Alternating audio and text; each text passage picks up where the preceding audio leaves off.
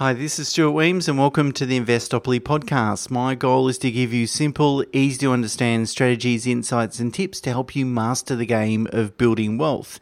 And in this episode, I'd like to talk about some major changes that might be on the horizon for superannuation. Uh, now, of course, the Albanese government delivered its first federal budget last month, and it was a bit of a fizzer in terms of it really didn't include too many changes to super or really other changes that affected uh, investors. But of course, uh, given high government debt, there's always, uh, in fact, there's always a pressure on the government to increase uh, taxation revenue and playing around with super, uh, particularly how super benefits higher income earners, I think will be uh, a very attractive thing for the Albanese government to do. And really, subsequent to the federal budget, there's been you know a few murmurs by politicians and hint that might hint at you know some of the changes that they're contemplating. So I thought I'd talk about them, uh, and then also uh, address you know how does it affect you and what should you do um, as a result of these murmurs or potential changes on the horizon. The first potential change I'd like to talk about is increasing the tax on contributions into super. So, for most people, particularly lower income earners, if they make a contribution into super, and this includes the employer mandated contributions, that those contributions attract a flat 15% tax rate. However, back in 2011, the Gillard government introduced a higher rate of tax for higher income earners, and that new rate of tax began on 1 July 2012. So it's been in been around for about uh, 10 years now. And the purpose behind the tax was to reduce the taxation advantages of that super affords higher income earners. Uh, not in percentage terms, uh, I mean they're on par on percentage terms, but you know a thirty percent or thirty seven percent tax saving um, to lower income earners in dollar terms is a lot less than than higher income earners, of course. Uh, and this tax is called Div uh, two nine three or Division two nine three tax. Uh, and uh, the ATO calculates that at the end of each uh, tax year and sends you a bill, and you can pay that either from your personal name uh, or you can uh, forward it onto your super fund and they'll pay it out of your account balance. Uh, Div 293 tax applies to um, anyone that earns an income in excess of $250,000 a year.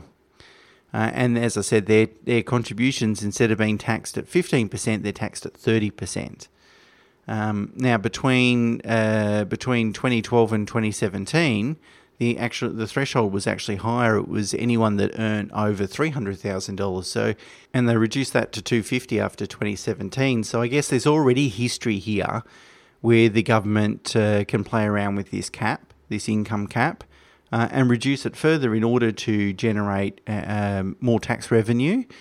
Uh, and the way that they could sell it to their constituents is oh, it's only higher income earners that are paying the higher tax rate, uh, and that's that's only fair in their mind. Um, the the stage three income tax cuts uh, begin in on one July twenty twenty four, and and that means the highest marginal tax rate begins at two hundred thousand instead of currently one hundred eighty thousand. So potentially it might be good to harmonise those two tax rates so that if you earn over 200,000, your contributions are taxed at 30% and any income in excess of 200,000 is taxed at 47%. Um, and again, that would be one way to uh, generate higher income. Of course, uh, higher t- taxable income for the government, of course. Um, of, of course, when there's uh, legislation that has certain income caps or limits, uh, it's always tempting for governments to change those limits uh, in order to generate uh, more income. So it's not difficult to really, uh, I guess, guess or predict, you know, what the government might be thinking.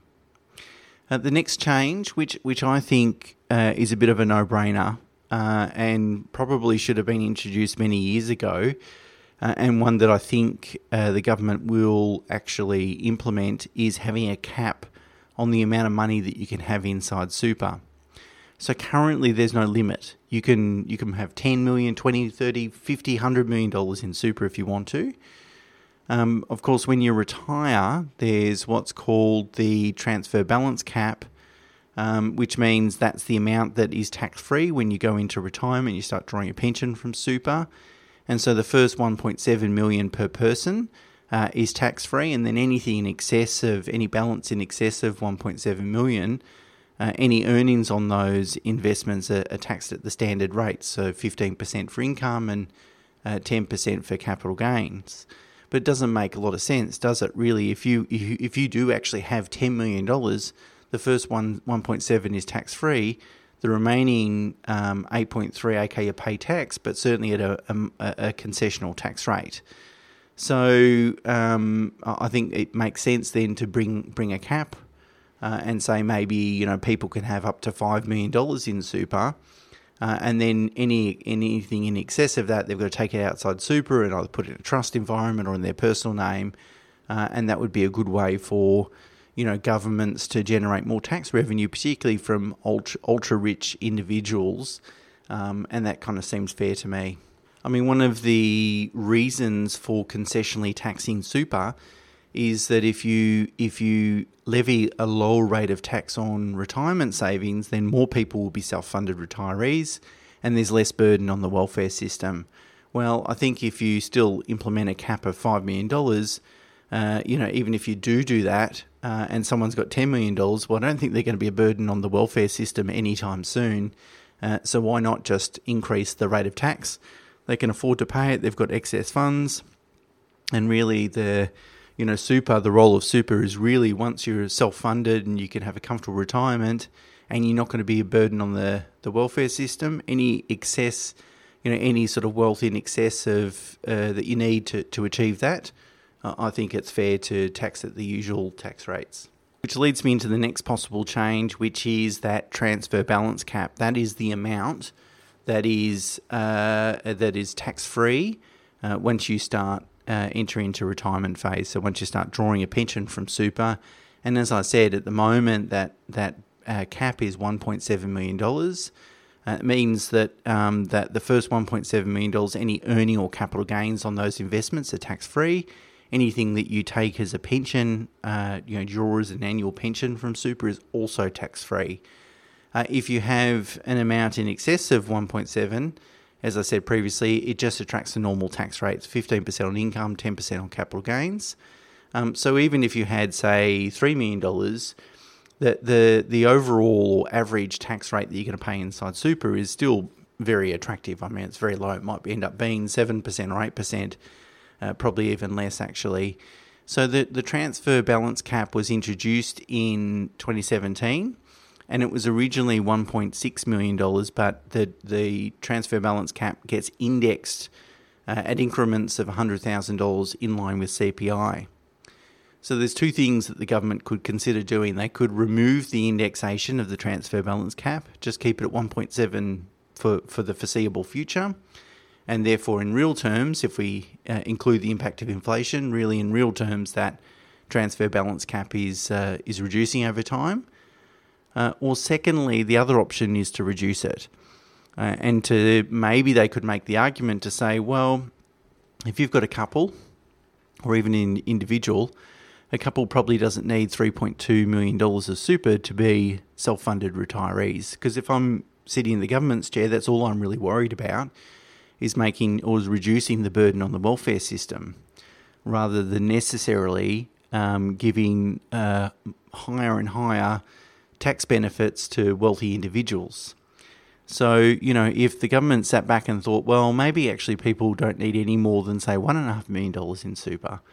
Uh, and if that's the case, let's reduce the transfer balance cap. And I think they could do that um, and really not compromise people's retirements, um, but then again, uh, raise some, some tax revenue. And, and, arguably, I mean, if you look at Australia's super system, um, possibly you could make the argument to say that it's too favourable to higher income earners, uh, and it encourages uh, or discourages uh, people to sort of pay their fair share, particularly if you know people have uh, surplus investment assets, you know, more money than they really need. Another possible change could be uh, banning um, franking credit refunds. So, if a super fund that's in pension phase receives a dividend, a fully franked dividend from a, a share that they own, um, and let's say that the dividend is $70 and it's fully franked, which means it'll have a franking credit of $30. Um, because the super fund's tax rate is, is nil if it's in pension phase, it'll actually get a refund of the $30 franking credit. So therefore, its cash dividend ends up being $100, the 70 plus the 30, rather than uh, someone that receives that dividend outside of super. Their, their cash dividends probably end up being close to 70 or maybe even lower if they're on a higher income. Uh, and uh, Bill Shorten proposed in his 2019 federal election campaign to ban franking credit refunds to, to super funds. So they could still get the benefit of the franking credits, but they just can't actually get a refund at the end of the day. Uh, now, if you did that, that means that um, you know essentially super would be super funds would be paying a 30% rate of tax on any dividend earnings from stocks that they own um, the the flip side argument though is so that's not good. But the flip side argument is, well, why should we be giving you know tax refunds? Why should super funds be paying zero tax? So I don't know if they, you know, if the government would be brave enough, or, or maybe um, putting it a different way, stupid stupid enough to propose a um, policy that um, didn't work for Bill Shorten in terms of getting uh, winning the election. I think they're more likely to um, play around with some things like the transfer balance cap that I've said, put a cap on total super, maybe inc- increase the tax on contributions from uh, higher income earners. They're more likely to do those sorts of things, um, which is probably going to have a fairer application than really changing um, franking credit refunds. But I thought I'd throw it out, throw it in there. Just you, you just never know what a government might do or or be contemplating doing. Uh, the last comment, the last changes that uh, I think are inevitable uh, is that the Albanese government has already proposed to make changes uh, to some of the super rules that apply to industry super funds. Uh, to to wind back some of the accountability and transparency measures that uh, the coalition government um, previously introduced. and there was something called a Your Future, Your Super performance test, that the government uh, introduced to really help people understand whether their fund is a is a well performing fund or not, and and if not, um, give them the opportunity to to move where their super is invested. So under those that performance test, uh, the the funds that were doing really poorly, you had to write to members to say we've uh, failed this performance test. This is what we're going to do to remedy the situation uh, but also here's some options, including moving your super to a different fund, which I thought was a really good idea. Particularly, you know, the, the, the main funds out there, you know, the performance is relatively similar. But then there's a long tail of super funds that are underperforming with high fees, etc. And it's a really simple fix for people just to move their super, and it's a really easy thing to do. Doesn't take much time, um, so it was really good. Anyway, the the Albanese government is canvassing changing those rules, um, and also they're also canvassing changing uh, some of the disclosure requirements as well. So at the moment, super funds have to itemise all marketing sponsorship expenses, as well as political donations and payments to industrial bodies, uh, and this is just to provide better transparency on you know, what sort of money is flowing back really to the unions and also to the political parties. And so the Albanese government has proposed instead of providing an itemised account, uh, just aggregate aggregate the the disclosure is uh, is sufficient. Uh, which clearly then you know you're not going to really know how much your super funds given to the Labor Party or to a particular union or something like that. And I think that is uh, whilst it might not impact overall uh, investment performance, uh, if it was my super, that's something that I, would want to know about. Now, I'm very careful to keep this podcast apolitical, uh, so I don't want to make a political statement. It's, it's, it's I'm absolutely not doing that. Um, but the transparency and accountability um, obligations that the coalition introduced were minimal, I think. Just basic ones that, um, that that probably should have gone a lot further than what they actually did. Um, but it won't surprise me. In fact, I you know almost guarantee the Albanese government will wind them back uh, because there is a linkage between the unions, the the Labor Party, and um, and so forth. So that you know they don't want that disclosure, and I'm sure it's going to disappear. And I think the industry super fund sector is weaker overall because of it. Uh, but just an important thing to to be mindful of, I think. Okay, so how do some of these changes affect you and what should you be doing about it? So, I think firstly is that it's important to point out that super is concessionally taxed. It's probably always going to be concessionally taxed because there's an incentive for the government to do that. There's incentive to have as many self-funded retirees in Australia as possible because it does reduce the the burden on the welfare system. So if you want it to be successful, you've got to um, offer some tax concessions uh, in order to promote people to invest in that in super. So it's always going to be better than uh, than uh, investing outside of super.